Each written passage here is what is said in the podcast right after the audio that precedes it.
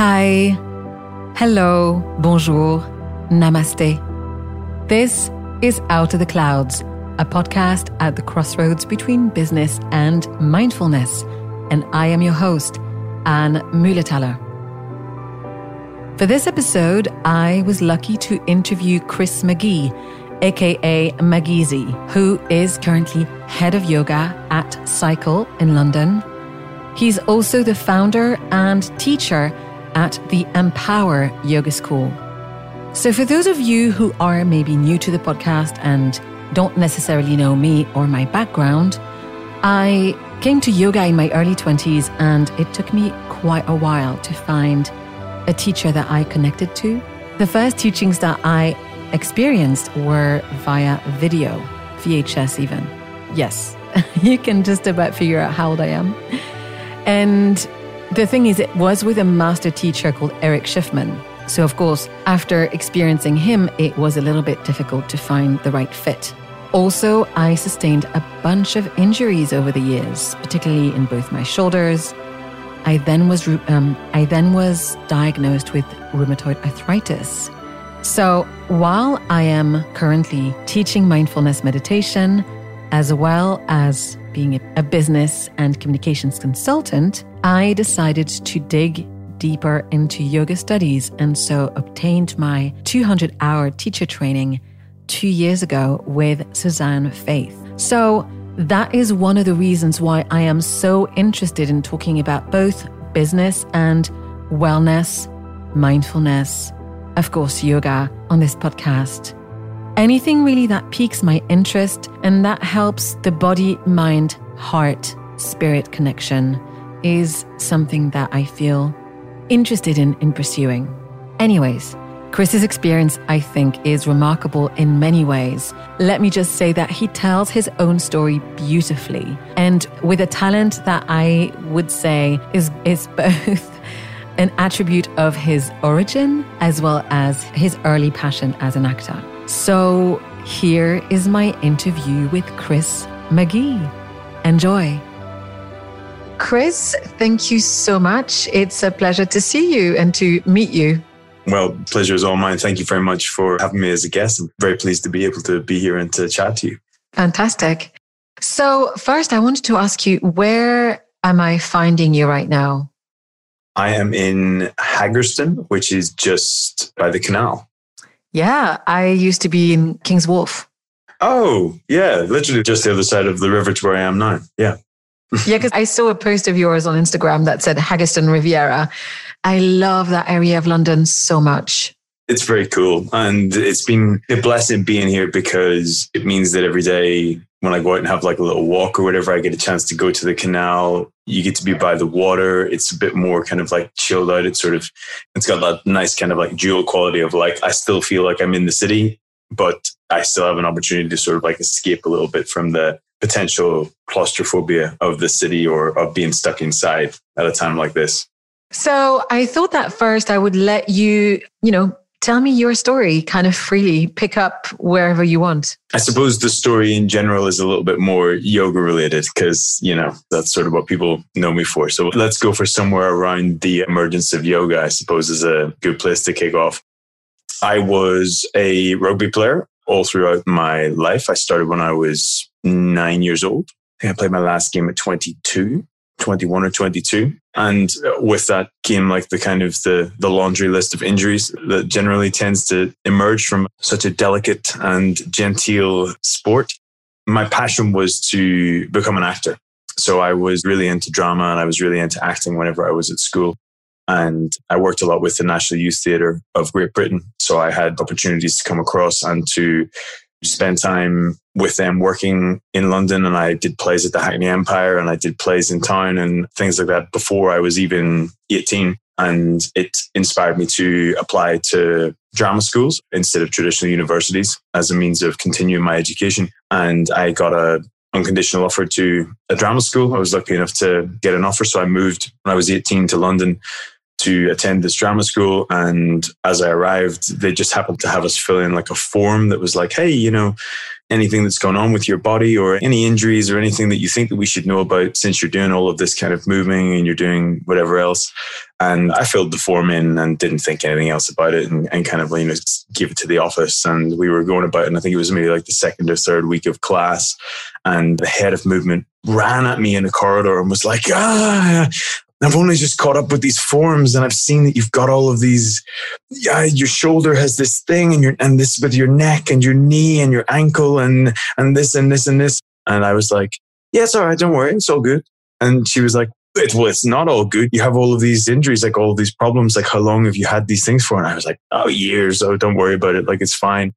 But inevitably, it was creating a problem because I had all of these kind of like habits in my body and the way that I moved and that obviously doesn't lend itself to you being able to kind of build a character or embody or, or impersonate someone else because you, you can't really get rid of your own characteristics in order to be able to do that. So she said to me, okay, it's got to stop. We have to make you well. Like we have to kind of get you back to a place of moving well and like feeling good. And that means no more rugby, no more weight training, no more of like whatever you're doing at the minute that's brought you to this point because it's not productive, it's not good for you kind of thing.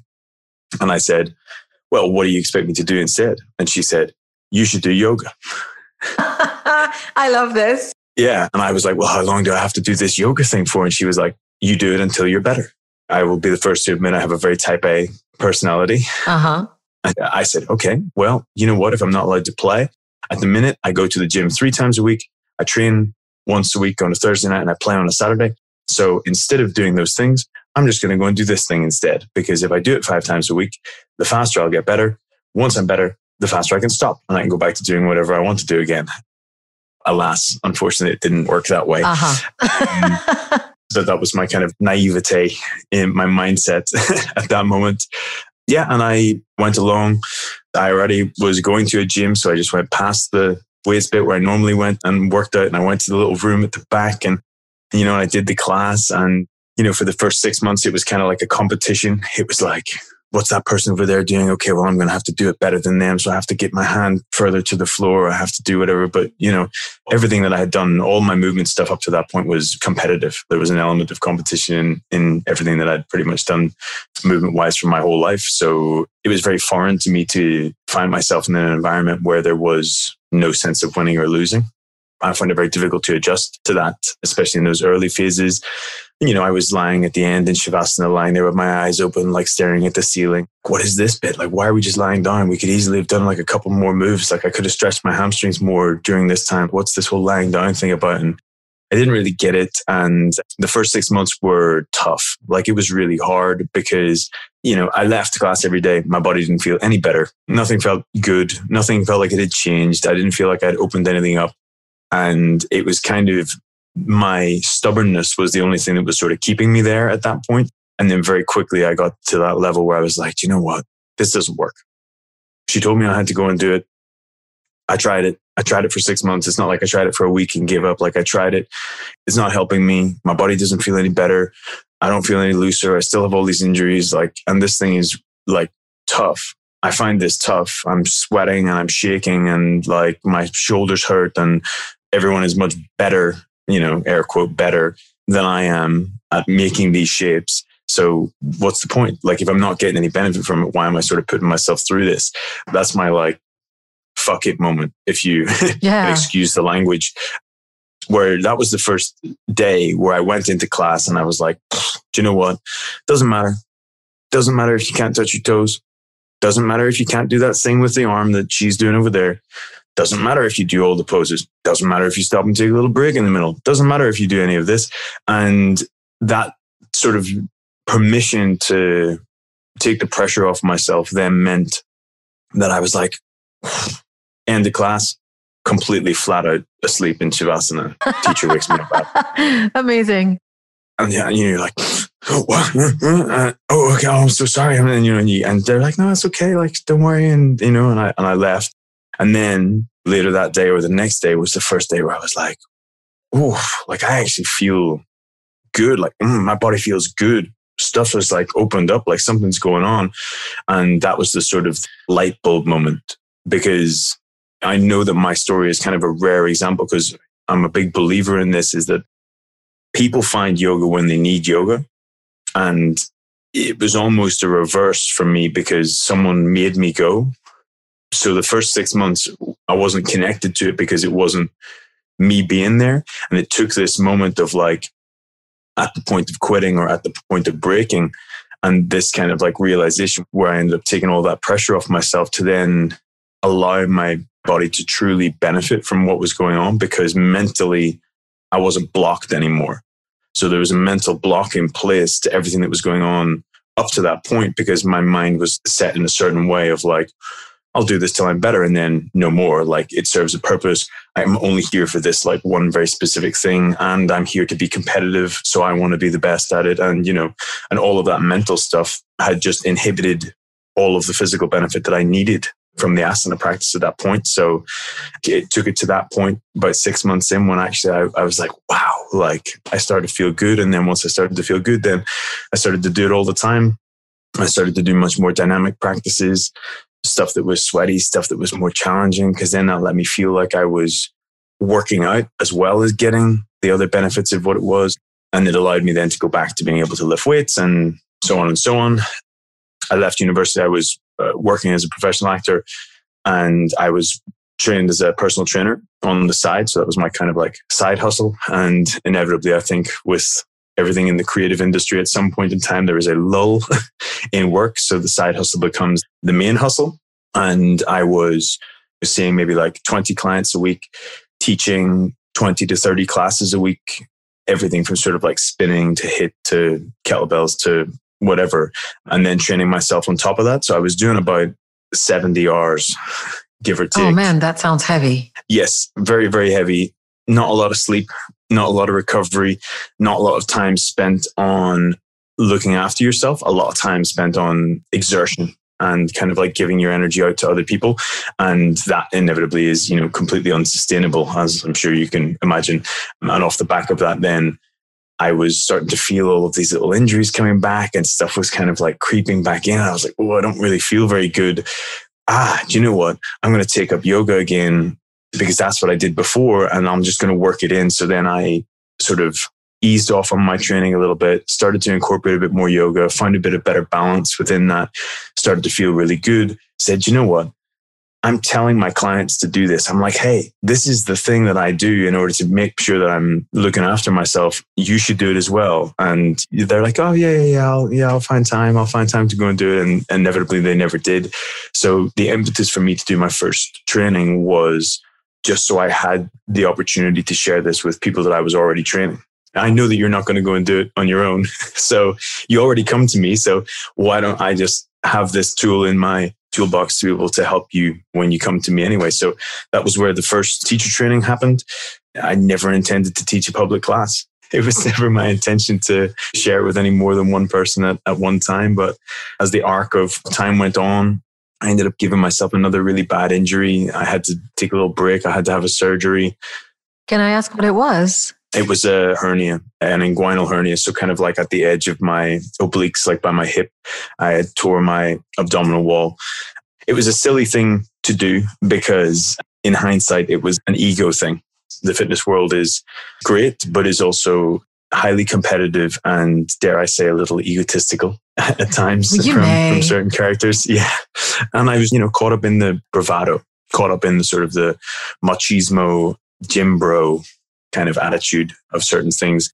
And I was working out in a way that kind of really wasn't serving me. And I was heavy leg pressing and I got stuck. Someone was working it with me and had moved the, there's like a little break on the machine. Yeah.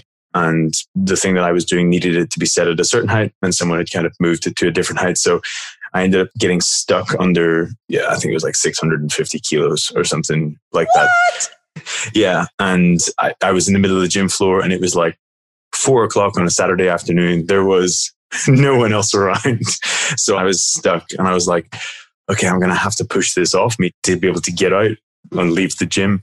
So I like, I'm like pushed, pushed the weight off me. And as I pushed it off me, that kind of like intra abdominal pressure just like popped my, my abdominals. I can see you. I can see that gym. You've painted the picture.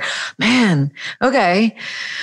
So you're well. That's the I'm well now. And ultimately, again, similarly to being forced to go into yoga, I look back on that moment as a pivotal thing, a, a real turning point, because ultimately having to then recover from that operation, not being able to do anything for a couple of weeks and just be bedbound was a time of real reflection. And I, I, kind of went into the introspective part of the yoga practice a lot more, a lot of kind of like breath work, a lot of very, very gentle moving because I just didn't have the capability to do anything else.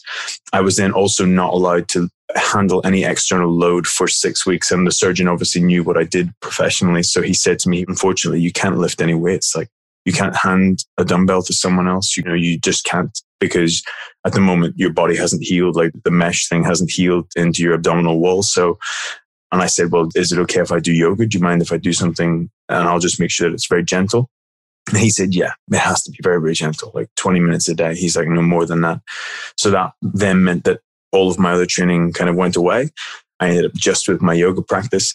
And I had this epiphany where I was like, wow, like I did myself some serious damage because of my ego. My ego was not in check at that point in time. I wasn't aware of it. I was operating from that place of unawareness and I've injured myself. And it completely revolutionized the way that I trained myself and then ultimately the way that I shared with other people. I stopped teaching people weights stopped personal training altogether and just went completely into yoga and then just used something like functional like kettlebells as a means of supplementing someone else's yoga practice. So it's like, hey, you need a little bit of this, or here's a way to kind of like be like 90% yoga with just a little sprinkling of some other things in order to make that practice a bit more balanced or a bit more rounded. And then inevitably, I just did less and less fitness and I did more and more yoga. And that ended up being my full career and my full passion. It's really beautiful. I'm sad that it took such a painful injury, but I'm so happy that you're fully recovered. I started twisting my ankles when I was 12. It's like a long life, it's almost like a sport for me. And later on, I got double bursitis and tendonitis in the shoulders, most likely related to rheumatoid arthritis because I was diagnosed in 2014. So I feel very connected to people who have recurring issues in their body.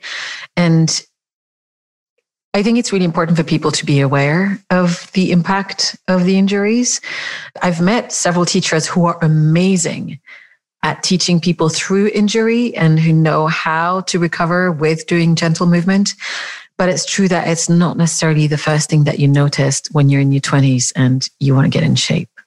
Most of my yoga teachers probably had that in their vocabulary and in their lessons. I just don't think I listened personally. I mean, that's the lens that we see the world through in our 20s, right? I think at all times we are the hero of our own story, but at the same time, there's a sort of blinkeredness that we have. We like to see the world only from our perspective and only in our way. And because of that, we tend to kind of like shun and shut out a lot of outside information rather than being a bit more broad and open to what's around us to then be able to have the opportunity to change your mind, you know? Yeah. I think everybody, I mean, myself included, when I was 20, I thought I had it all figured out. I did too. Yeah, exactly. And then cut to like, you know, 12 years later and I still don't have a clue what's going on. but I'm also okay with that, you know? It's, yeah, beginner's mind. Exactly, exactly that. Which type of yoga did you first train into? Because if I read correctly, you've done more than a thousand hours of yoga teacher training. Am I correct? I mean, the the accreditation system kind of like tops out at 500. So you become uh, through Yoga Alliance, you become an E500 RYT, which is just like an experienced 500 R teacher. So you've done a minimum of 500 and you've taught for I think it's five years or something like that, which qualifies for that as a marker. I've just finished another two, and I think I kind of don't really count them anymore. if I'm entirely honest with you, I think I'm kind of just shy of 2,000. That's wonderful. Somewhere around there. Yeah. And I'd love for you to tell me about what you found in the different lineages and the different teachers. How did you navigate that path of going from one style of yoga to another? First, I trained in a style which I saw had the most transferability. And it was basically like a yoga for athletes course. It was yoga almost through the lens of fitness because that was kind of like exactly where I was. That I saw that as my point in the market. And I was like, ah, this fits the bill exactly for what I need. I was able to take it on with very little difficulty. The real thing that that course did for me was it just opened my eyes to all of the things that I didn't know. And it was like, what's going on? Like I did 200 hours of training and I feel like I have more questions than I have answers. And it then became really apparent to me that actually this was not something that was going to be like ticked off in one course and then put to bed. It was something that was going to have to be an ongoing evolution and like a constant sort of learning process. So it just spurred me on. And I kind of picked that first course for convenience, if I'm being entirely honest, and don't think I had the greatest experience for that very reason. I hadn't really done enough research into the teachers. I hadn't really done enough of my own kind of like personal digging to figure out what it was that I needed to learn. Just sort of did it. I was like, oh, time wise, it works out. And yeah, okay, it's not too expensive. And yeah, all right, you know, and it's kind of like in the style of thing that I'm going to share. So cool, that'll do. And again, hindsight being a wonderful thing, having had that experience, then my next 200 hours that I did, I spent a lot more time researching who was doing it. Who is this person? Doesn't matter where in the world it is. I was in a position where I could pay whatever I had to pay for it. But I was like, cost is not as important on my list of priorities as what is being delivered and who is delivering it. In the early days, I certainly did that. The more I practiced, the more I had questions, and that could be questions about specific movement or transitions. It could be questions about asana. It could be questions about the integration of yoga into your life, history, you know, whatever it is when I had those questions and I went sort of like digging for answers, inevitably a teacher or some teachers kind of like popped up. And then I was able to say, ah, okay, this is a person that interests me now. This has piqued my interest. It could be like, wow, look at what they can do with their body. Like I would love to be able to closely examine or trying to pick up like how it is that they do what they do or how they've achieved that level of mastery or wow, I really like what they share. I like their ethos or, oh, wow, 10 people I know have all been trained by this one person, and these are all great yoga teachers. So that actually must be a really good person to learn from as well. So my learning evolved through that. Again, I was in a fortunate position when I arrived at yoga teaching because I had no problem standing up and speaking in front of people because I had a degree in professional acting and I had all my kind of wealth of experience from the fitness world. So I didn't have any problem in terms of like constructing a class or dealing with anatomical language. So one of my good friends said to me, he was like, you're like the perfect storm because you had all of these other skills that you were able to really just pull together and put under the banner of yoga, which meant that when you came off your first training, you were delivering a much greater caliber of lesson than someone of your equal kind of like stature who's only just done their training. I felt very fortunate, especially in those early days with things like that. But then that also meant that I felt like I didn't have to pursue trainings to learn to teach better because I was like, I already teach. The, the teaching bit is not the bit that I necessarily feel like I need to work on, but I was much more interested in my own personal growth and development. And so all of my training just kind of like stemmed from that. And that went through various different styles or various different kind of avenues and, and whatnot. You must have one that emerges as a favorite, right? To be entirely honest with you, the thing that I'm probably most known for, or the thing that I teach the most of, is just like dynamic vinyasa flows. So I wouldn't label it necessarily. And I've been down the route of teaching rocket yoga, ashtanga, hatha. I can teach yin. I can teach restorative, Budokon, which is the the sort of like the yoga martial arts flow you know, I learned to teach that as well. I can teach acro, the partner yoga. You know, there's lots of different strands and lots of different kind of ways to do it. But really, I find the most joy, the kind of like the most creativity and expression and the biggest capability of fitting the things in that I want to fit in to a lesson if I sort of pop it under the banner of vinyasa. Yeah. I mean, I love teaching it all. Don't get me wrong. Like I say, you know, I say I, I pick one. There's a special place in my heart for everything that I've learned. And I think that to choose the broadest category, which is vinyasa, because, you know, it's Ashtanga vinyasa is the system of movement is a type of vinyasa. Budokon is a type of vinyasa. Rocket is a type of vinyasa. So if you just kind of pick vinyasa, then you've got the umbrella of a lot of different styles. So then you can kind of like pick and choose from the different disciplines, or you can be a little bit more interpretive with where your inspiration comes from in order to try and craft the best session possible for your students. Yeah, that speaks to me a lot. And I find that wherever I go in the world, if I do a vinyasa class, generally there will be a lot of things I know, but there may be a bunch of surprises in there because each teacher has the room to bring in their own style, I guess. And I think there is real merit to the repetition of things in order to achieve some mastery. I use that word very loosely, but like to achieve some level of comfort within the asana. It has to be done again and again and again. So, you know, I'll still teach a version of some sun salutations at the start of every class. Because I think what you said is great about the idea of creativity and being able to learn something new. But with that, then it also can create a level of trepidation and you could be like, Oh, I've just had the worst day. Like today has been, oh, my brain is all over the place. And if I go to Chris's class and he's trying to get me to step the left foot round the back and over the top and this to here and to whatever else, like my head's going to explode. Whereas if you come in and you're like, I know that we are going to do five Sun A's and we're going to do five Sun B's and then we're going to do a standing series and then we're going to do our seated series and then we're going to do some back bends and we're going to lie down.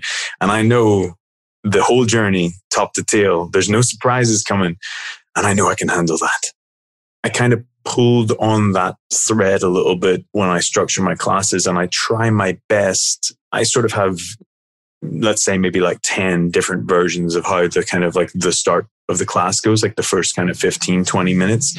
And students who have been my students for a long time pretty much know all of the kind of different paths that it might go down. But then that way there is still some familiarity in that. So there's still kind of like a loose skeleton in there. So they know that I'm not going to go like crazy off piste. And then it also gives them that time to be able to settle in. Because if you have had a crazy day or you've had all of these other things, the yoga is going to help that because it's going to draw you into, you know, it's present moment awareness. It's be here and be here now and not still at your emails or still at your desk. But that doesn't happen instantaneously.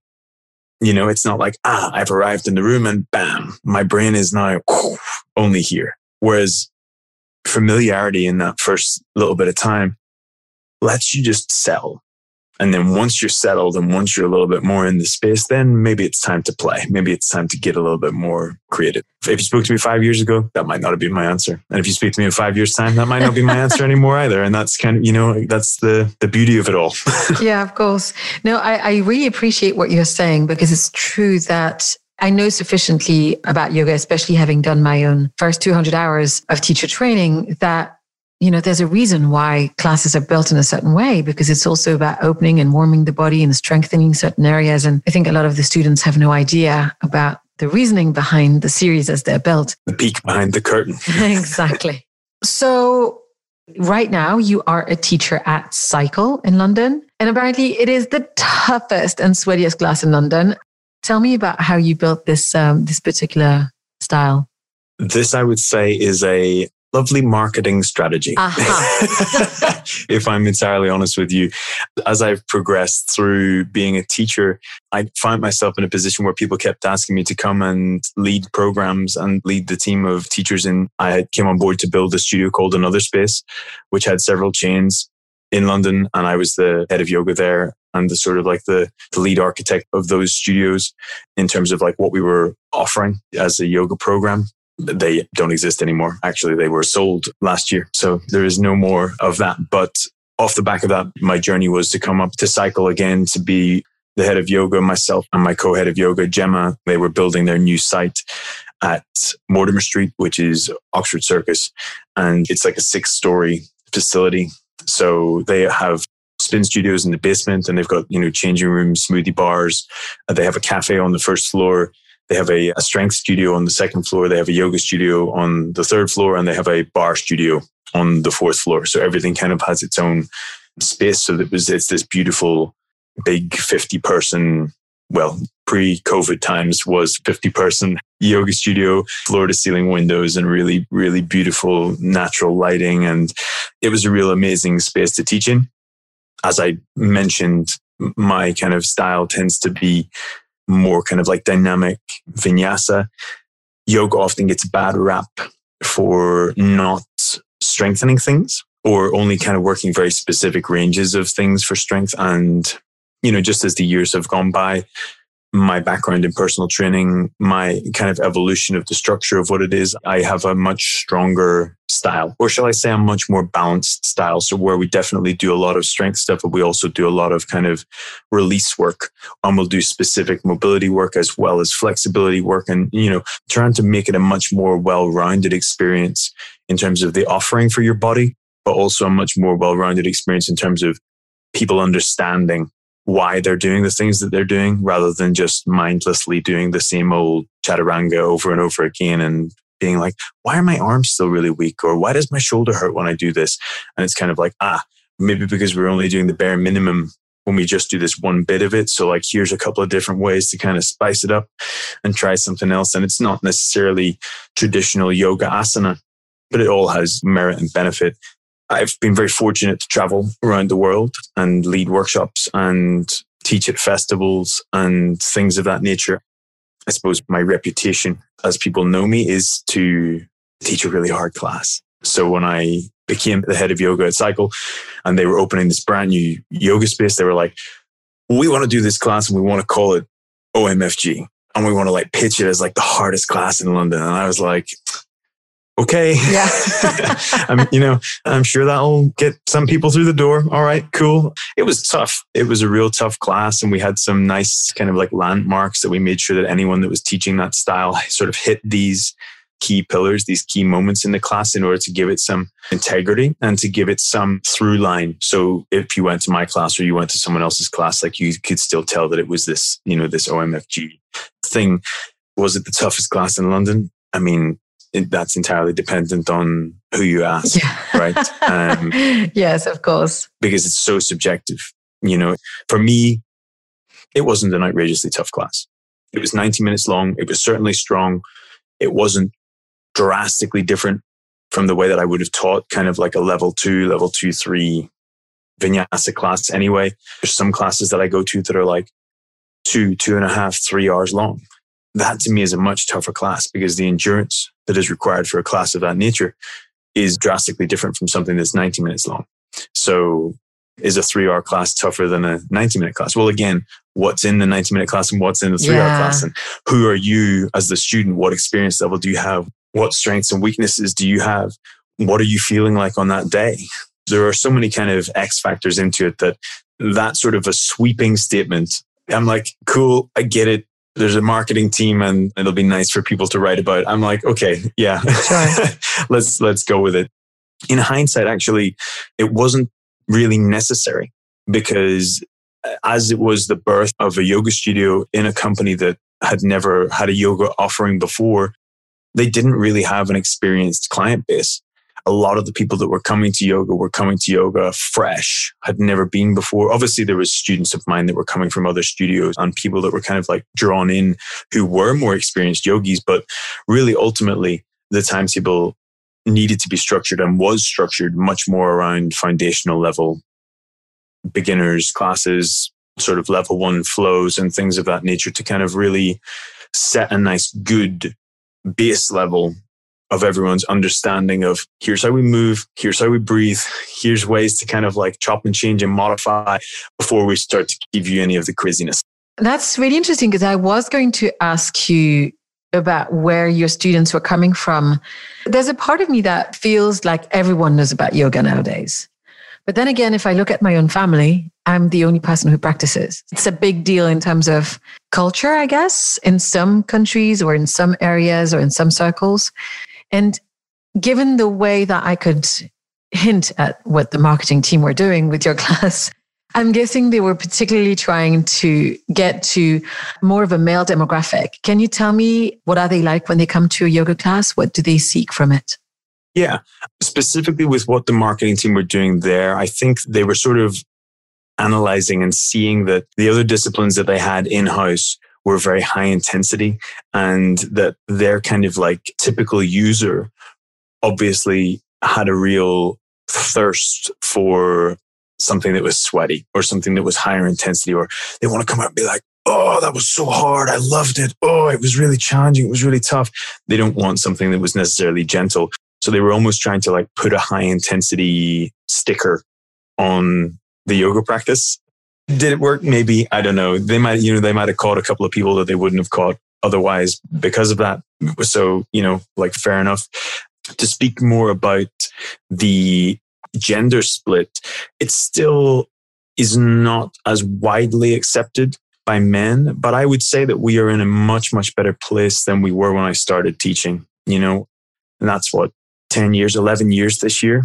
So at first it was me and a room full of women and that was it. At that time, I think I was teaching probably 25 classes a week. So you know, I probably would have seen somewhere around 500 people and I'd have maybe seen five men. Wow.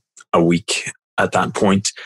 And I think it started to turn a corner much closer to kind of 2015, 2016. I would say that I'm very fortunate because I am a man and I look the way that I look and I have the history that I have because there is then a greater level of relatability to me and my story. And that can be the thing that removes barriers for people. You know, as you said, everyone knows about yoga, but not everyone practices yoga, right? If you were to ask someone that doesn't practice, like they'd probably have an idea. They'd probably be like, oh yeah, like that downward dog thing. Or they'd be like, oh yeah, like everyone's like in those like stretchy pants. Like, you know, they, they would have preconceptions of what it is before they step into that as a space. You know, I saw that in myself when I first started practicing. It was like in those early days with the injury, it was female teachers. And they would show things and they would do things. And I would be like, well, of course you can do that because you're not built like me. Of course. You don't have a shoulder like mine. You don't have the density of your torso to move around like this thickness of your leg or whatever it is. So there is so much of it about that, where it's like understanding of yourself and how you move yourself and ways that you interpret a pose, because ultimately your body is not like mine or like anyone else's. But really, it's not an aesthetic that you're after. Like it's a feeling practice. It's not a seeing practice or a copying practice. So you're in that slight gray area where it has to then be very clear that actually like this is a way to share, not a way for people to learn. I'm sharing something, but the em is not for you to then roll them out and try and like for like mm-hmm. copy and do exactly what I do. You can be inspired by it, but ultimately you have to have a practice of self awareness to understand that you're going into and out of something with control in a way that you're going to utilize whatever tools you have at your disposal in that moment of time and not do damage or not put yourself at risk. And to sort of double that back to men, I get a lot of dudes, you know, ex rugby players or people of that nature because they're like, oh, I read that you were a rugby player. What position did you play? Or, you know, and just something like that just kind of like sparks a conversation. And then when I demonstrate something, or if I go, hey man, you should try this. Because instead of forcing yourself up to there, that probably feels terrible for your back, right? That did for me when I started. Try it like this instead. And it's like, will do. Because then there's instantly a level of trust of like, this guy knows because this guy is a guy like me. And, you know, that's our slight bias as humans, right? If you go and you're like, well, I can't do anything that the teacher does because the teacher doesn't share anything in common with me, then you might not go. And that's where I slot myself in. So, yeah, I really relate to you saying it's a feeling practice rather than a visual practice. One of my favorite teachers taught at Equinox in New York City. It's a beautiful studio in the West Village, and she always pulled the curtains over the mirror. Mm-hmm. If, if she was in a room where she couldn't, she would get the class to turn away and look at the wall because she was like, I don't want you to look at yourself. I don't want you to look at the shape that you're taking it. I want you to feel warrior two or whatever she was putting us in. we're in a different state of the world at the moment because, you know, everything is on Zoom and everything is online. But generally speaking, if I'm leading a session, I don't demonstrate. I just teach. And it's good, you know, and when people first come to class, I say, Hey, it's like paint by numbers. I'm going to say, put your right hand here, put your left hand here, inhale.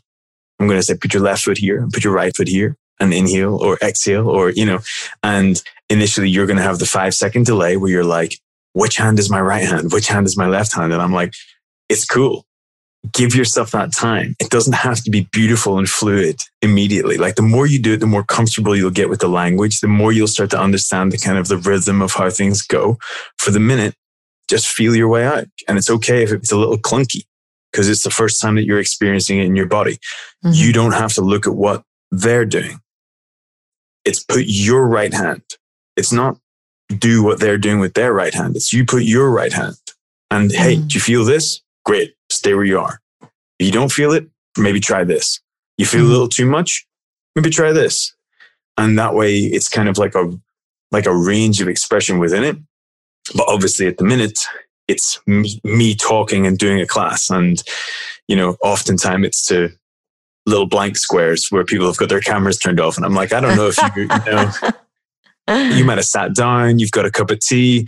It's like watching your newest Netflix show, just like watching Chris, you know, per- perform his asana instead of instead of actually taking the class. So who knows? I hope, like, if any of my students are listening, please, I hope that you're all still doing the practice, even if you don't have your cameras on. Yeah, but that's again just the experience being virtual at the moment. Is that like inevitably I have to show because I'm not there in the room with people in order to be able to see their bodies and give them any kind of direct feedback. So yeah, I know it's a challenge for some of the teachers I've been following and I am incredibly impressed with everyone who's doing it. I'm impressed with you for doing it and, and showing up for people. I've heard a, a lot of yoga teachers and meditation teachers have had a lot of weight on their shoulders, I guess, because this has been a time where people have been in real need of getting your support. How have you felt your way through that? You know, firstly, I am so thankful for having the yoga because if I didn't, I'd have gone crazy by now.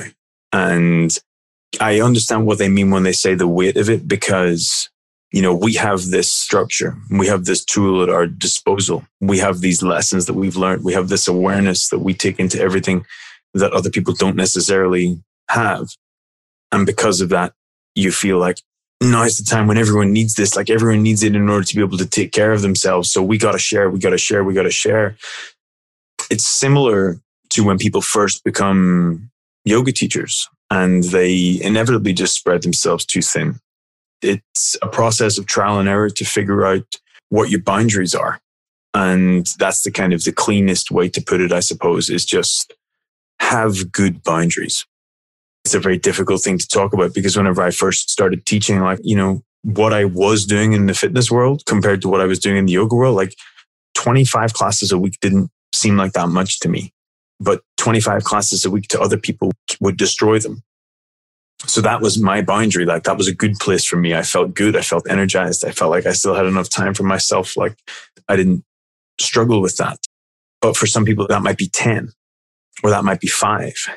Or it might be, hey, I'm available to chat for 10 minutes at the end of class. Like, come say hi, ask me any questions that you like, rather than I'm here for 30 minutes or I'm here for 40 minutes.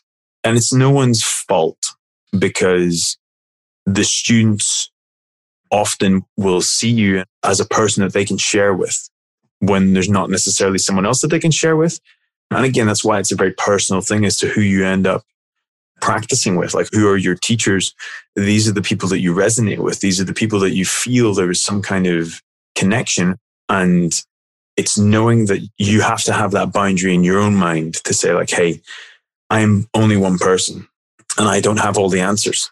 So if you're trying to fix things for other people, then you're fucked. that I learned early on one of my teachers always said, you can't help people. If you're trying to be a yoga teacher because you want to help people, you're going to fail.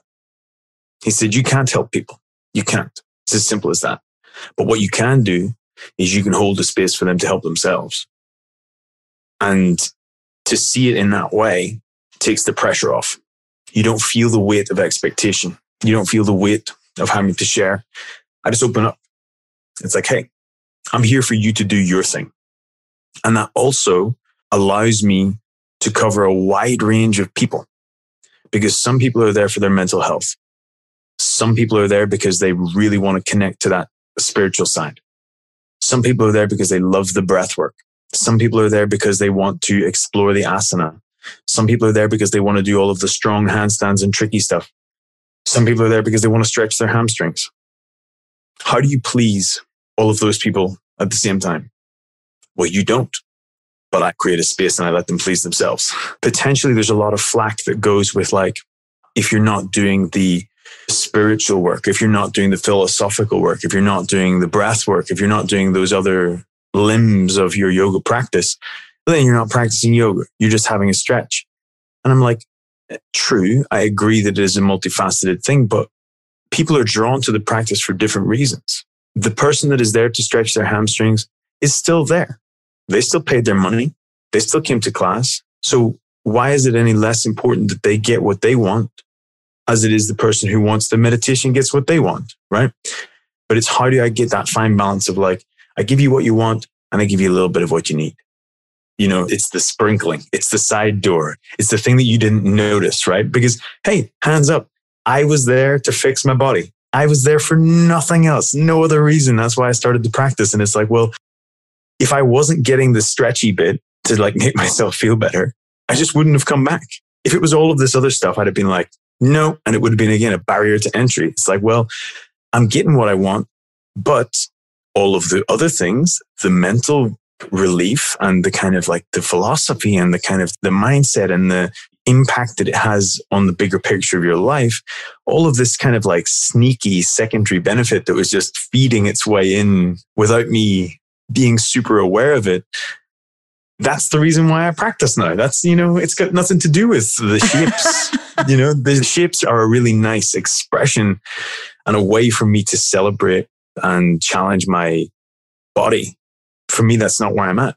But that's, again, that's Chris right now that you're speaking to in 2021. That might not be Chris in 2015, and that might not be Chris in 2025.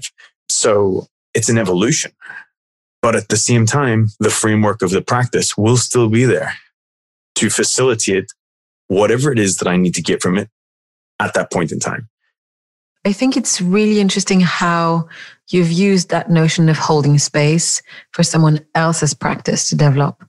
So thank you for that. It's a really powerful, sort of resonant term for me.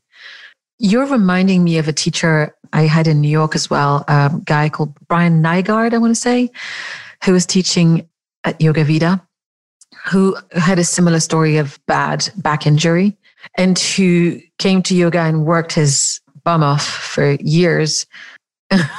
always, I don't know why, because I never knew him, knew him, but he always stayed in my mind as my teacher because he said, I'm a much better person when I do yoga. And I think that I'm a much nicer woman when I practice yoga every day or every other oh day. Goodness, like yeah. the effect that the asana, the space it gives me in my body, obviously then affects the space in my head and in my mood. And so, having listened to everything you just said, I, I can reflect back or mirror, I guess, some of your experiences. I also came to yoga for a body practice. I didn't come in for a meditation meditation was of no interest to me at that time at all.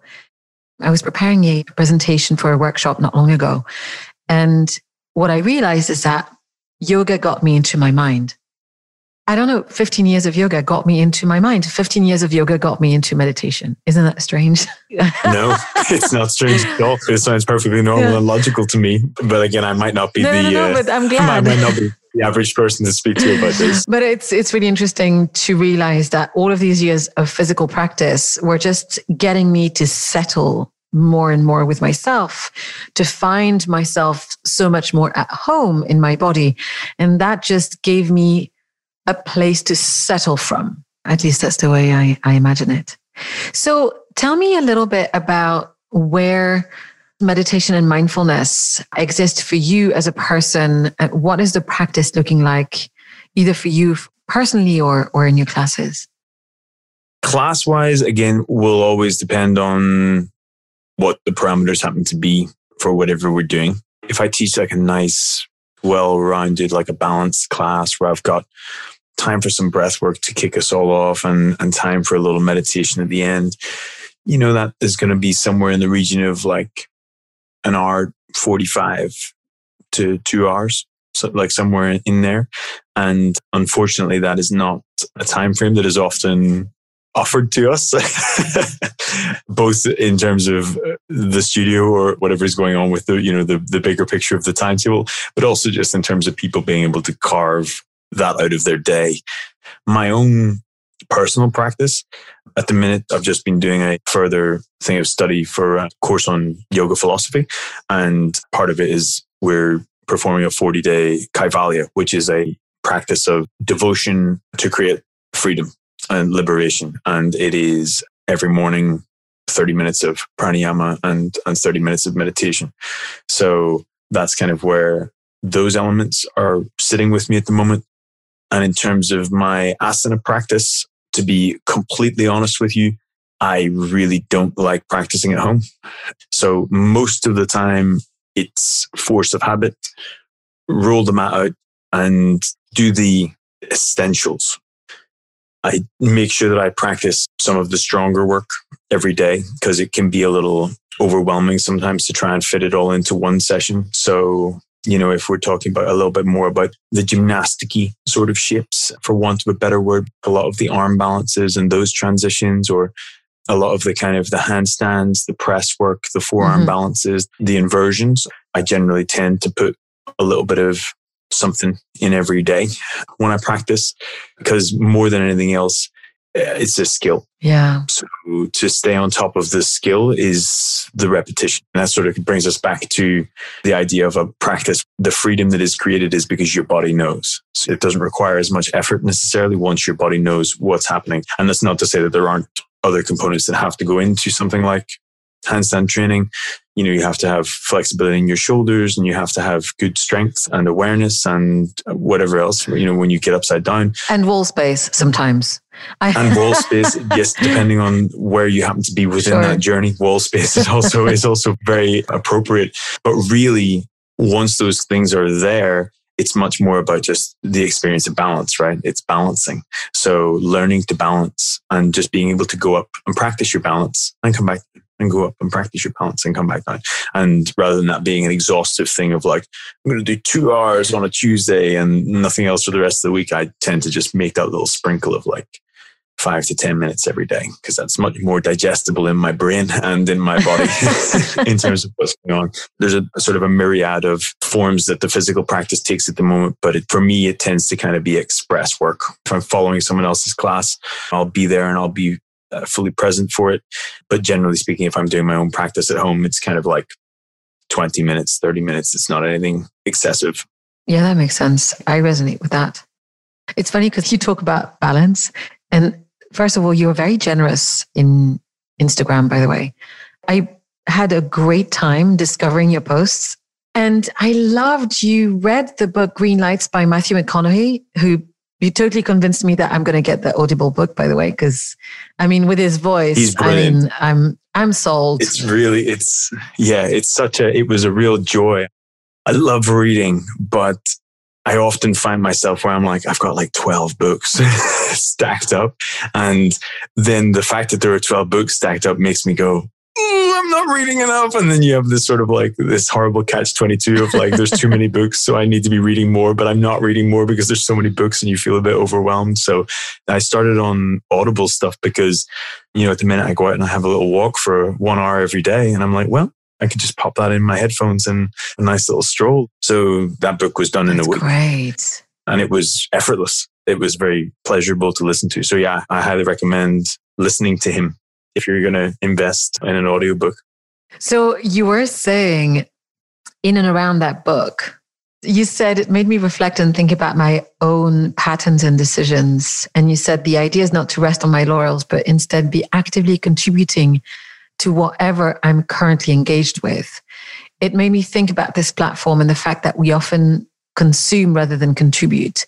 I would like to bring that back into balance. And so I was wondering, how is that working for you? It's a challenge. It is a blessing that we have a platform of this nature in a moment like this. It's also a curse in that way because, you know, if you happen to see the screen time report on your phone that flashes up on a weekly basis and you're like, I spent how long looking at the screen? Oh, and I think I was in a little bit of a technology overload, for want of a better word. And I then felt that my energy was drained and I didn't want to upload something and I didn't want to share because I had done so much consumption. There was a lot of like taking in other people's content, taking in posts. And actually, I was like, I'm going to flip this on its head. And even something as simple as like now, for example, if I need to open the app I will share something. The first thing that I will do is share something. Then I will consume whatever it is that I needed to consume. So let's say I was going to look up someone else's account or, oh, my friend such and such was, I remember seeing a post yesterday that they were going to teach a class. I can't remember what time it was. I'm going to go and look at that. Well, if I have to go onto the app to look at it, something has to be shared. And it doesn't necessarily have to be a grid post, but maybe there's a picture that I took or maybe there's a nice quote that I have that I've got saved in my camera roll or something like that. Or maybe I saw something and I was like, this is great.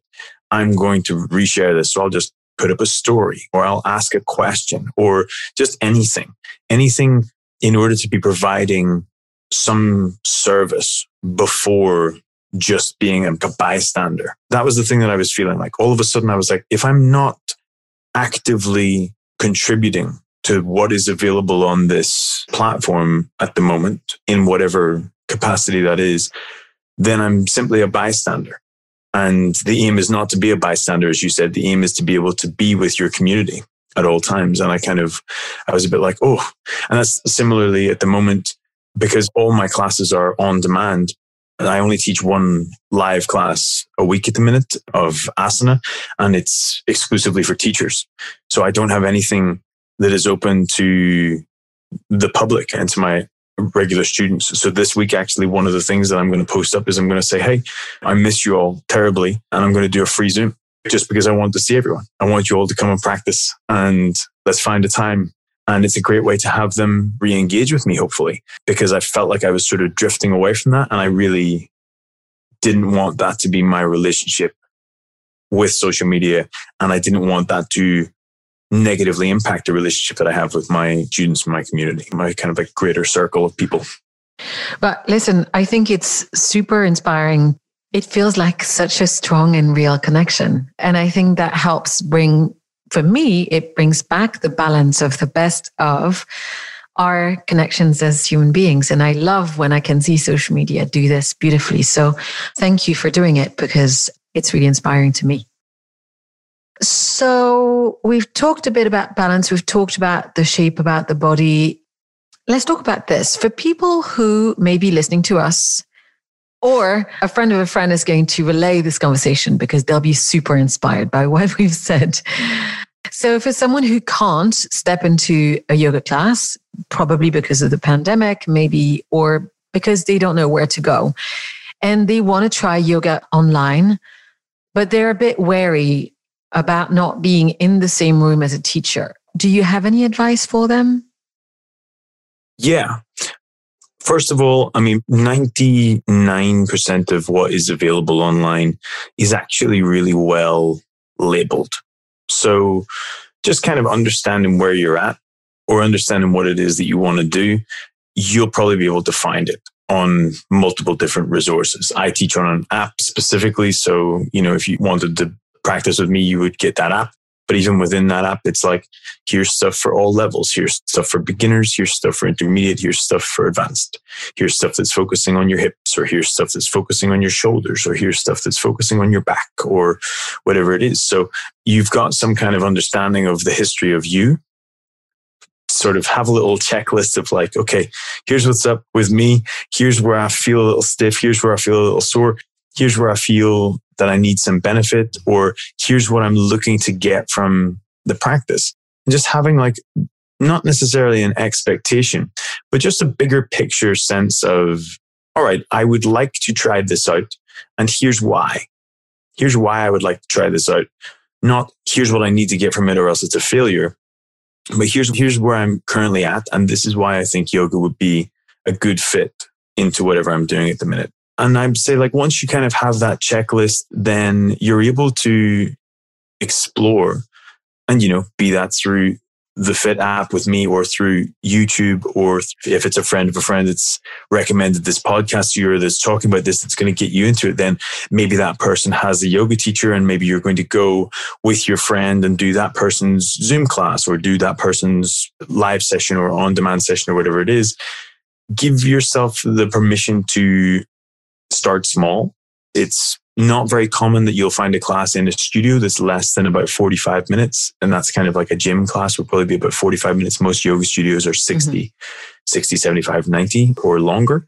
And that can feel like a really intimidating length of time if you've never done something before to then be like, oh, I have to do something for 90 minutes and I might be terrible at it, you know, and you have that whole conversation in your mind. So there's a plethora of resources that are like, Hey, 10 minutes to stretch your lower mm-hmm. back, like 10 minutes of yoga to do this or something of that nature, because that sort of like bite sized nature of what's being shared could be the perfect stepping stone to help you make it like part of your daily rituals. And then the repetition of something like 10 minutes every day over the course of a week or two weeks might then have a huge impact on the way that your back feels or, yeah. or whatever it is that you happen to be doing.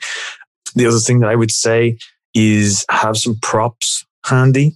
Most of the time, these beginner classes will talk about the use of props. And that's not necessarily to say that people have to go and buy yoga blocks and have to go and buy any of the fancy stuff. A, like a small stack of books makes a great yoga block. So, you know, two or three books stacked up under each hand can be great yoga blocks. The belt of a dressing gown or a rolled up tea towel or something like that for like kind of like a strap to potentially use over your feet. Like those things everybody will probably already have in their house. And then it's just repurposing stuff that you already have rather than thinking that you got to invest stacks of money in order to be able to kind of like do all of the things. You might be having a miserable time suffering your way into a pose because you can't quite get your hand to the floor because you can't quite do something. And actually, the use of those things takes all that pressure off. And then you're like, oh, wow. Mm. And instead of being at like a nine out of 10, it brings you to like a seven out of 10. And a seven out of 10, you still feel like stuff is going on, but you can breathe and you can be there rather than being in it sort of like at an extreme edge. So that's one of the things that I would say for beginners or for people who are picking it up straight away. Feel free to, to downgrade the time commitment, have some props, you know, and also no one's watching you. So if yeah. like if you're in your living room and you want to stop and have a little rest, or you just want to push pause on the video and just like, I thought this one was the one, it's not the one. Pause.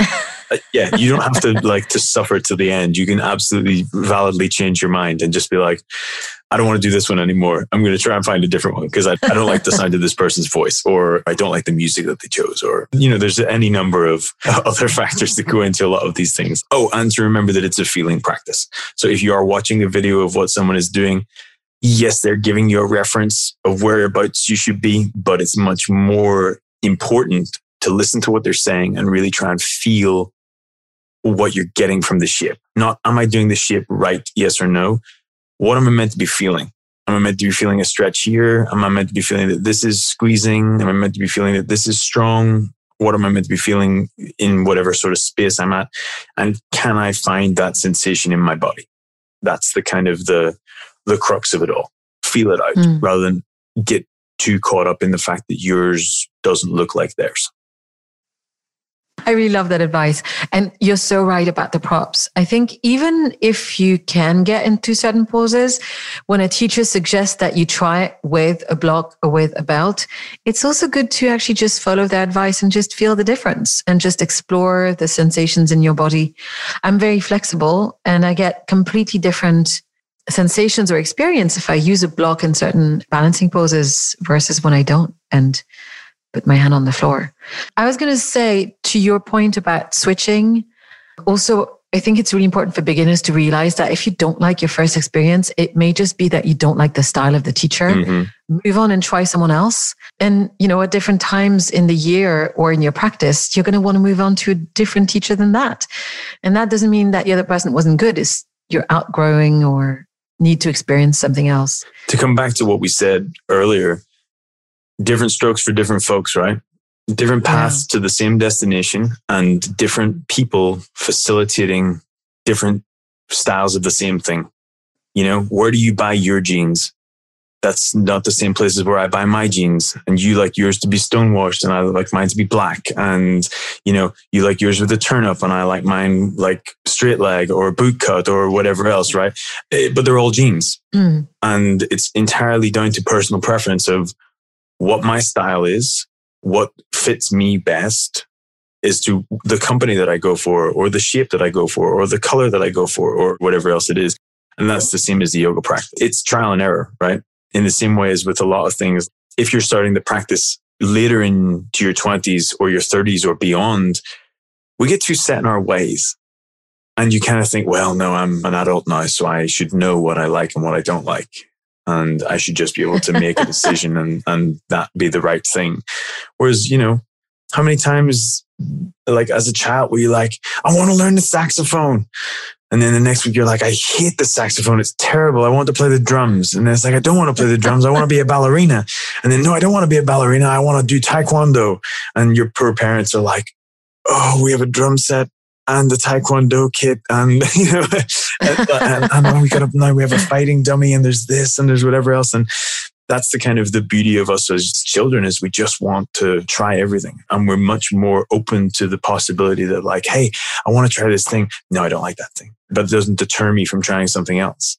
Whereas i think we're a little bit more stuck sometimes in the sense that we're like oh well i you know i did try it that one time and i really just didn't mm, yeah i didn't like them. So that's obviously not for me. And it's like well it's like listening to a song and being like i didn't like that song so i'm never going to listen to music ever again.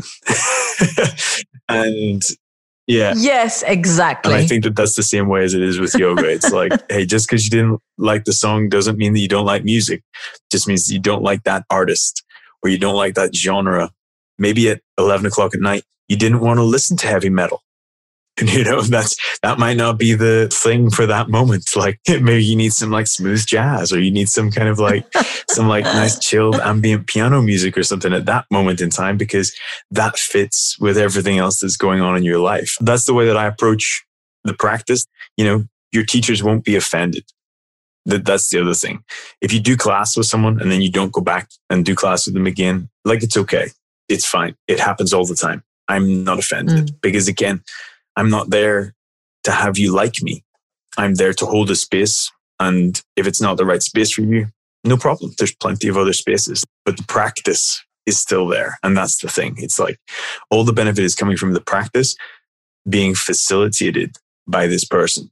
So just because you don't like the person or the style or the circumstance, all those things are changeable, but the practice is still the kind of the constant. That's awesome. And I'm absolutely going to steal your, your analogies with the denim and the music. Really good ones. Do you think that yoga, the way it's consumed nowadays, particularly around the visual side of it, do you think it makes it sizist? And obviously, you were a personal trainer before. So I think that there's a whole thing around gyms. And I don't mean this just for women, but for men as well. Do you think that it's seen as something that exclude people who are not yet in shape. I think it's the yoga body that is taunted so much on Instagram that sometimes can make it feel that there's a sizist element and that there may not be room in a class for someone who doesn't already look very much like the teacher, whether male or mm. female. I hope that it doesn't make yoga unaccessible for people because I certainly did not have a yoga body when I started. That's that's for sure. Neither did I. I also don't know what that is. I do know what you mean, but I'm playing devil's advocate. I'm going, do you have a body? Yes. Can you go to yoga? Yes. Therefore you have a yoga body. Yeah. Let's, I'll, I'm just going to bookend that. Fantastic. And I'll also preface that by saying that there are multitudes upon the internet and we are entirely in control of what we see and who we follow and things of that nature. And if you happen to be following sure. someone that is putting those sort of potentially negative thoughts in your mind about undertaking yoga practice, just go ahead and unfollow them and just find someone else to follow or just don't follow any of it and just go to class and just have that experience instead. So, yeah, I think I was also thinking about class. But again, that is a very valid point of like the experience that you as an individual have when you arrive into the room, because inevitably we see ourselves in comparison to those around us.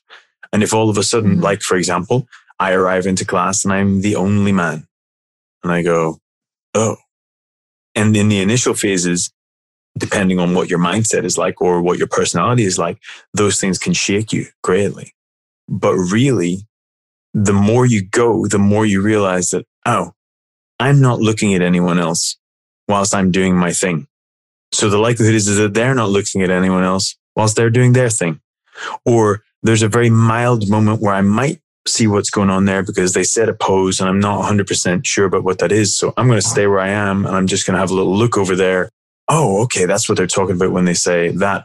And you can use it as a point of reference or you can use it as a source of inspiration because rather than thinking from a place of, am I good enough? Or is this a competition? Sometimes I see people and the way that they move and I think, wow, that's amazing. Like, look at what the human body is capable of. And if you're capable of it, there's no reason why I can't be capable of it as well. And that mindset of abundance then allows you to remove barriers of entry to the practice. But yeah, on that point of I'm going into a space and I don't look the same way that other people look, don't worry about it. Don't worry about it. And the other nice thing is, is the first time you go to class, just go and talk to the teacher. Hey, how you doing? Um, I just want, I'm new and I don't really know what's going on and I'm absolutely terrified. and, you know, and they'll be able to help. They'll be able to come and help you with your setup. Hey, no problem at all. Listen, why don't you go here so that you don't feel like you're sort of like in the middle of it all? Or, hey, you're better to go right here because then you're going to get a better view. Or let me introduce you to Paula because Paula's been coming for such a long time. She's awesome. She'll keep you right. Like you'll be okay if you're right here with her. And then you make a friend. And then once you make a friend, then it's not as intimidating anymore. That whole conversation about, I don't look like anyone else only happens in your mind. And that's the kind of like the detrimental spiral of thought, you know? If we have a strategy to be able to kind of like break that spiral or break that kind of like chain of thought to put us into a more positive place, and ultimately means that we have a much more positive experience. Thank you. That's really cool. Okay, so music mm-hmm. with or without? With 90% of the time. Mm, what kind? If it's public class, it generally tends to be a reflection of whatever I'm happen to be bopping along to at that period of time. I'm a big fan of hip hop and rap. So sometimes there are versions of, of those things, either traditional or remixed versions of those things that pop into class. A lot of the sort of higher energy classes, I will use a lot of almost kind of like tribal sort of like jungle dance music. it's quite cool. Oh, cool. Just kind of like a nice heavy beat that sort of guides the rhythm of the breath really well. Ah. I love making playlists. So I have, there's probably like 100, 150 playlists on my Spotify. If it's a little more laid back, then it's kind of like very lo-fi. It's very chill.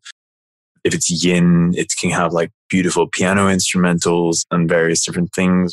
There's some really nice tracks from you know Alan Watts. Oh yeah. So people have taken Alan Watts lectures and sort of like put them with really cool, kind of like slightly synthy, vibey music. There are lots of different tracks, uh, uh, like things of that nature. Or are you familiar with Bergs? Just another sort of like meditation philosophy teacher. And he has a lot of those sorts of things where people have taken famous kind of excerpts of things that he's done and put them to music. So like stuff like that works really well for yin or for restorative where you're going to be in a pose for like a long time. And the aim is to just be able to kind of like relax and let go. So rather than feeling like you have to constantly be listening to the teacher, like to, to pop something like that on can be a, a really nice way to. That sounds great. I want to know about your favorite yoga mat. Yeah, I think I've got like four different brands that I use at the minute. It's got to be grippy. Yeah. That's the top of the list. The ones that I buy when I normally fit out a studio are the reversible Lululemon ones. That's the one I use. It's so good. Yeah, they're really good. They do the three mil and they do the five mil. So I mean, just like personal preference, I like the three mil because I like it to be a little bit thinner because I like to be able to feel the grind a little more. But generally speaking, most studios always go for the five mil options just because they've got a little bit more padding for people's knees and stuff like that. There's another couple of wonderful brands. There's a brand called Yogi Bear, B A R E, which is a small independent female run business by a friend of mine called Kat, who is a wonderful, wonderful awesome. human and also makes some really, really good yoga products. So I have one of her mats at the minute, which every mat that was purchased, she planted a tree and created a forest in Wales. She does like cool stuff like that as like initiatives off the back of the yoga products that she has as, as a way to yoga in action, as it awesome. were, rather than just in shape making. What else am I using at the moment? There's quite a grippy one that I've got from a company called Fable. Hmm. They just reached out and sent me one to try. So I've been practicing a little bit on that and it's really nice. I suppose like the top of the tree, like the big grippy one that's out there is Liforme. The mats are good. They're a little bit spenny. You got to be willing to drop sort of like 100 Yeah. or 110 pounds on them. For me, anything around the kind of like 50 to 70 pound mark Mhm. is pretty good because when you think about these mats as well, especially if it's for a home practice, that's probably going to last you for four or five years. You know, unless you're rolling it out and you're beating it up excessively for a couple of hours every day, really hard, you know, it's going to be money well spent. Um, I had to pop onto Instagram for something this morning. So I took a picture. I was just by the canal and I took a picture of the river whilst I was out strolling. And I just, I put up a question box and I said, Hey, you know, ask me something. And one of the questions that someone asked me was, what do I do? My hands keep slipping when I'm when I'm in when I'm in downward facing dog, and like my response was, buy a new yoga mat. Yeah. That's the reason why I was asking the question. I want Yeah. people to listen to you. And honestly, like the difference between you getting like 20 great British pounds or somewhere around the region of 40 bucks, if you're spending that on a mat, the likelihood is, is that the rubber might start to kind of dissolve a little bit. And as soon as it gets wet or sweaty, you start to slide an awful lot. And then really it makes the experience not enjoyable because you're so worried about sliding that you can't actually sort of feel like you're getting anywhere in any of the poses versus if, if you're buying a mat somewhere in the region of like 50 to 70 pounds, which is let's say 75 to 100 dollars, it's going to have real longevity that hopefully means that you're going to be able to get into the pose and not worry about your foundation sliding out from under you so that you can actually then start to kind of embody what the pose is about rather than being too concerned with having your foot stay in the same place. Even the the nicer Jade Yoga ones just did not live long for me. The thing about Jade as a company though is they tend to use a natural rubber. Yeah. So if you're getting a mat that's natural rubber, they do tend to wear a little bit faster, but then you've got the benefit to the environment off of the back of something like that. So that's like a company like Jade or Lulu, for example, do one that I think they call it the Namaste mat. And it's very similar to a Jade where it's almost identical to the reversible one in terms of its design, but it's a natural rubber. So again, doesn't quite have the stickiness and doesn't quite have the longevity. Yeah. Oh, thanks for that. That's really good to share with people. Do you have a favorite yoga wear for guys? my top tip again i can only speak from my personal experience i sweat an awful lot when i practice like you know people around me are like gently glistening and there's a small swimming pool like forming around my mat. And because of that ultimately will peel like my shirt off or whatever as i go through the practice. But i normally practice in a vest and i normally always practice in longer pants. I don't practice in shorts very often or if I practice in shorts, I normally practice with some compression things underneath them. Because when I'm unbelievably sweaty, and as soon as I try and do something like crow pose, for example, my knee just slides straight off my arm. Yeah. And, you know, that's obviously a pose which is accessible to me and my body, but just the mechanics of it happening in that moment in time, it starts to get taken away from you. Very similar to like if you were sliding off your mat. Yeah. You're sliding off yourself. So I wear longer pants. They tend to be like light ones. Lulu do a great pair called In Mind, I think. I like to wear them because they're quite thin. They're very flexible. So you don't get too hot. Mm-hmm. But they also then allow you to kind of like grip if you're putting your knee on your arm or whatever a little bit more. Another couple of ones that are really good. Nike have brought out some really good yoga stuff. Nothing crazy. They've got like black and a couple of different colors of gray, like long pants and some vests. I've worn a lot of their stuff and it's really nice. Not too bad. They're very diverse in terms of their women's wear. Mhm. They're not quite as diverse in terms of their men's range, Uh-huh. but they still do nice stuff and it fits pretty true to size. And again, it doesn't have to be yoga specific. No, no, no, of You course. know, we, we, we talk about yoga clothes. You can just go in like tracksuit bottoms and a t-shirt and it'll be absolutely fine. Yeah, but I appreciate you explaining why you wear the longer pants rather than shorts for the kind of practice that you also teach, which totally makes sense. Mhm. So, upcoming workshops, teacher trainings, where can people find you? At the minute, people can only find me on the internet, as I'm sure everywhere. If people want to get in touch, if they want to find me, my Instagram handle is Mageesy, M A G E E S Y. And I endeavor to always answer everybody's comments and all direct messages and all of that sort of stuff. Workshops and things of that nature. If and when we're allowed to come back and to travel the world a little bit more, all of that stuff gets posted on my website, which is Mageesy, same as the Instagram handle.com.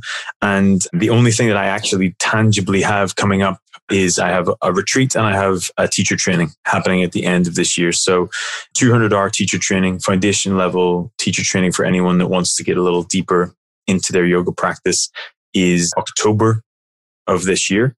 You can hit me up on Instagram or send me an email if you want to have information about that. Or if you want to check out the school, the school is called Empowered, E M P O W E R E D, yoga school Mhm. dot com and it's got all of the dates and the rates and stuff. I think there's still a couple of early bird spaces available. So if people are interested in that, they can definitely pop on and send us a message there. And the retreat is New Year's of this year. And it's going to be, yeah, it's going to be in Sri Lanka. Ooh. So we're going to fly in on the, I think it's the 27th or the 28th we arrive. Hey, I can post the date on the show links. The aim is to catch everyone in that, you know, that sort of like slightly weird time between you've just finished Christmas and then you go back to work, like whenever it is. Yeah. So it's that period of time. Plus, just to give everyone an offering to be able to kind of get away. I think sometimes, I don't know about your experience, but from my experience, like New Year's is normally always one of those evenings where it has a lot of pressure of like, oh, we have to do something amazing. And then potentially it like kind of falls flat as a bit of a day because of that. So this is an opportunity for people to just get away.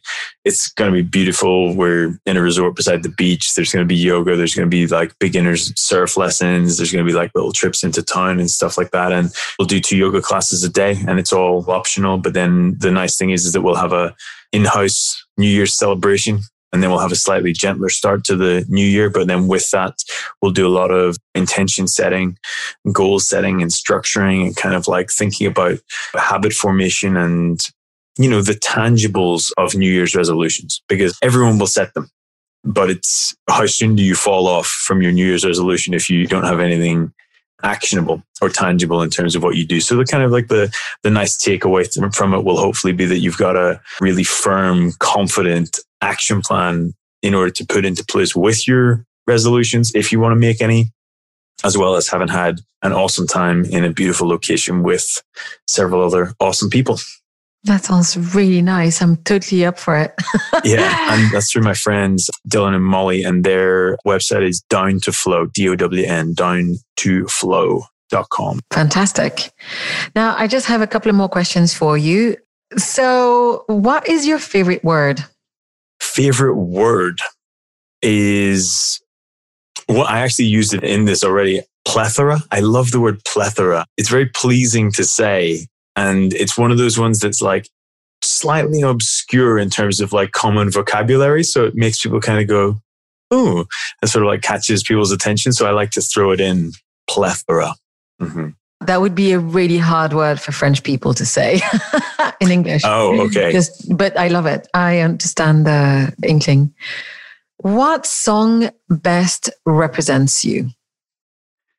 Song best represents me. Oh, that's a that's a hard one because again, like you know, we are multitudes. We are we are everything at once. So I suppose it depends on what moment in time you happen to find me.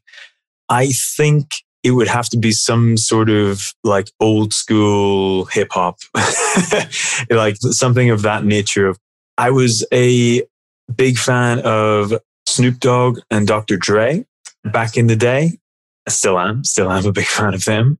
Something along the lines of that. There's not any one particular song that kind of like leaps out at me, but it's one of those weird things as well that I suppose if people get a chance to ever peek behind the curtain of what we do when we film content, either in my flat or if I'm in the Fiit studio and are filming classes for the app, they'll mic us up and we have to kind of do sound checks, you know, to make sure that everything's good. And I normally do spoken word versions of rap songs. So like, it'll be like, oh, the hip hop, the hippie to the hippie to the hip hip hop, and you don't stop but rock until the bang bang boogie say up, drop the boogie for the rhythm of the bigger the beat, and like things like that. So that keeps me entertained. Probably annoys the hell out of all of the other out of all of the other people that are working there. But I have a real love of that music. It takes me back to when I was younger, and I think it all still sounds great today. I totally agree with you. What did you want to be when you were a kid? I used to think that I wanted to be a lawyer when I was really very young. And then I went and I did some work experience at a law firm and I realized just how terribly boring that was. So what I actually discovered is that I just wanted to play a lawyer on TV. So that's why I ended up going to drama school. That's why I wanted to be an actor. Smooth. I mean, I like the fact you managed to make that transition for yourself. Yeah. Imagine if you'd gone to law school. Yeah, I know. How different would life be? Yeah. What would you say to your younger self if you could send yourself a message?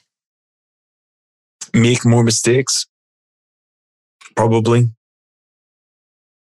I don't think there's anything that I would change necessarily.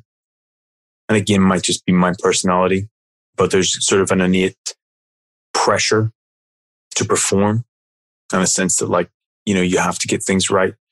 You have to be the best or you have to be the fastest or the strongest or you have to do, you know, X, Y, Z in order to be successful.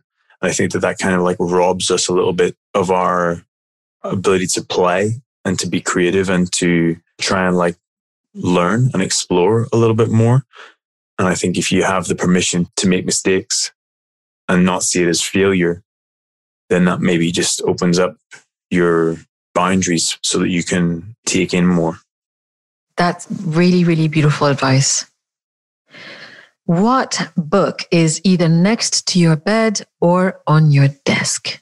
Do you have a desk? I don't have a desk. I, most of the time I sit on the floor. so Yogi I have, I have style. yes, exactly. And I've got lots of kind of like meditation cushions and things that yeah. sit around. So there's plenty of kind of room to sort of roll around. But I do have a very plush sofa and I have like a nice low coffee table, but it's also got like this weird like mechanical arm thing in it. So it, it rises up if I am sitting on the sofa, which is where I am right now when we're doing this. So I've got the table sort of rises up to an appropriate height so I can still use the laptop and I can talk and I can type and I can write things sort of like at chest height so it doesn't have me hunched.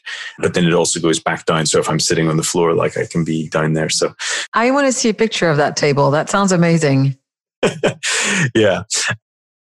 Books that are there though, at the minute beside the bed is why I'm no longer talking to white people about race. I have about 50 pages left to read of that. So that's sitting on my bedside at the moment. And the coffee table has a book called A Path with Heart by oh, Jack Kornfield. Yeah. Yeah. I had read it before, but then I was talking about him or about something that was in the book the other day. I can't quite remember what it was. And I got it out of the bookshelf to just have like a little read, a little refresher. And the other not so exciting book that is out here is the Hatha Yoga Pradipika because it was part of the, the philosophy training that I was taking part in. So I was having a deep dive into that. And two more questions. One person you think we should all know about. It could be an artist, a journalist, an activist, a politician, a writer, a yoga teacher. Oh, wow. That's such a good question. There are so many different people that spring to mind with all of the examples that you give. If it's a musician, like I'm going to try my best to merge categories as much as possible. So this can sort of like come full circle to my love of hip hop and rap music. J. Cole, as a lyricist and as someone who operates through that medium, but with real potency to what's being said, like has a clear message and is doing impactful work. I don't think there's anyone quite like him at the moment. Someone who, you know, sold his cars and got rid of his chains and got rid of the whole kind of like dropped all of the ego of that and instead like built a community center and things of this nature.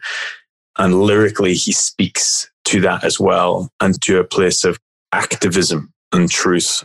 I love to listen to his music, A, because it's really good music, but B, because it makes me think and great art provokes something in you, right? Mm. I think that's that's one of the things that I love about that. Someone else that sprung to mind when you said this, I'm sure people will have said it before, but Brene Brown. Yeah. Brene is magic. That woman is absolutely magic, you know. To have listened to her podcasts, to have seen her TED talk, to have watched her Netflix special, to have read excerpts of her books. She's just a powerful woman, you know. I think I was introduced to her first through her Netflix special, or I, maybe special is not the right word. Yeah, a call um, to courage, I think it's called. Yes, is what it's called. Yeah. And someone recommended it to me. They said, Oh, have you seen this? And I said, No. And I went and I watched it. And I'm pretty sure it's about like 70 minutes long. I think I paused it 25 times to write things down. It was so powerful so relatable, so shareable, and it left me in tears. She was just such a captivating person, sharing in such a real way, in such a clear way. And I was like, this is amazing. And I felt really moved the first time I watched it. And subsequently, I think I've watched it maybe like 10 or 12 times from that point on, as well as then going deeper into, you know, her work and her offerings and the things that she shared. I think she's an amazing woman maybe that's true. There's a sort of a diverse too, if, if, you like. And you know what? I don't know much about J. Cole. So uh, thank you so much. I selfishly like these questions because it's a prompt for me to go and discover other people's. Um, you get like a um, new reading list and you always find new artists and you find new documentaries totally. and things. Yeah. I mean, it's one of the reasons why I love listening to podcasts as well, is because of that very thing. Like there's always an offshoot or someone mentions a reference of something XYZ. And then that, if that piques my interest, then I, I, know that I can, ooh, that sounds good. I'll go and let me go and listen to that or let me go and buy that book or whatever it is. totally. And my last question, which is my favorite, is what brings you happiness? My friends, my family, being able to get up and do something that I really enjoy every day, in all honesty. But I think it's important to quantify that happiness is not something that is ever sought outside of yourself happiness is an inside job because if you're not happy in here, it doesn't matter what's going on out there. And, and, you know, we see that magnified at every level of society and every level of what we potentially quantify as fame or success. And the fact that these people still potentially end up with drug problems or taking their own lives. And we think like, oh, how on earth could someone who has all of those things end up in that space? And I think that that's just a real crucial reminder that it's not about the stuff. It's not about those things. It's about knowing in yourself, in your heart, in your soul, what is it that I'm doing? Like, does this bring me joy? There's a great concept called ikigai. I don't know if you're familiar with it. And it's the cross section of I'm going to absolutely butcher this. I can't think of the reference now. It's like, am I good at it? Does it bring me joy? Is there a need for it in the world? And does it pay me? Or like, is it something that I can tangibly make my livelihood from? I'm very fortunate that I have a job in which I definitely feel like I have ikigai. And through the practice and the work that I've done with yoga, I'm able to get up every day. And even on the days where you kind of you don't necessarily feel so hot or that you don't feel so so motivated, you know, there's tools in my toolbox in order to be able to bring myself to a place of homeostasis, shall we say, rather than necessarily happiness all the time. But there's absolute contentment, sort of like peace in the bigger picture of your life and in those individual moments. That's beautiful. Thank you for sharing so much of your time with me. That was a fantastic interview. I've enjoyed talking to you so much, Chris. I'm really glad that we got introduced by our friend Vanushka. I will post all of the links to everything we've talked about. And I'm going to wish you a really lovely evening on the Haggerston Riviera. Thank you so much. Yeah, it's been a real pleasure to talk to you. I've had a really, really great time. So thank you for having me on. Thanks again to Chris for being my guest on the show today. You can find him online at mageesy.com and on Instagram at Mageesy, where you will also find details of the teacher training that he's hosting later this year, his retreat, and online classes. Of course, all of the links are also included in my show notes. So that's it for this episode. Thank you again for listening and being with me. I hope you'll join me again next time. The theme music is by Connor Heffernan, artwork by Brian Punto. Special thanks to Pete and to Joel for editing and sound. You can soon find all of my episodes and find out more about my projects at annvmulatalo.com. If you don't know how to spell it, that's fine. It's also in the show notes. Sign up to receive updates on all the fun things I am doing. The site should be live any, I was going to say any week, but really any day now. Follow the show on Instagram at underscore out of the clouds. If you can, I would love it if you would rate and review the podcast on iTunes. It helps other people find it. So thanks so much. Until next time, be well, be safe Remember the hand washing, the mask, the social distancing, all of that good stuff.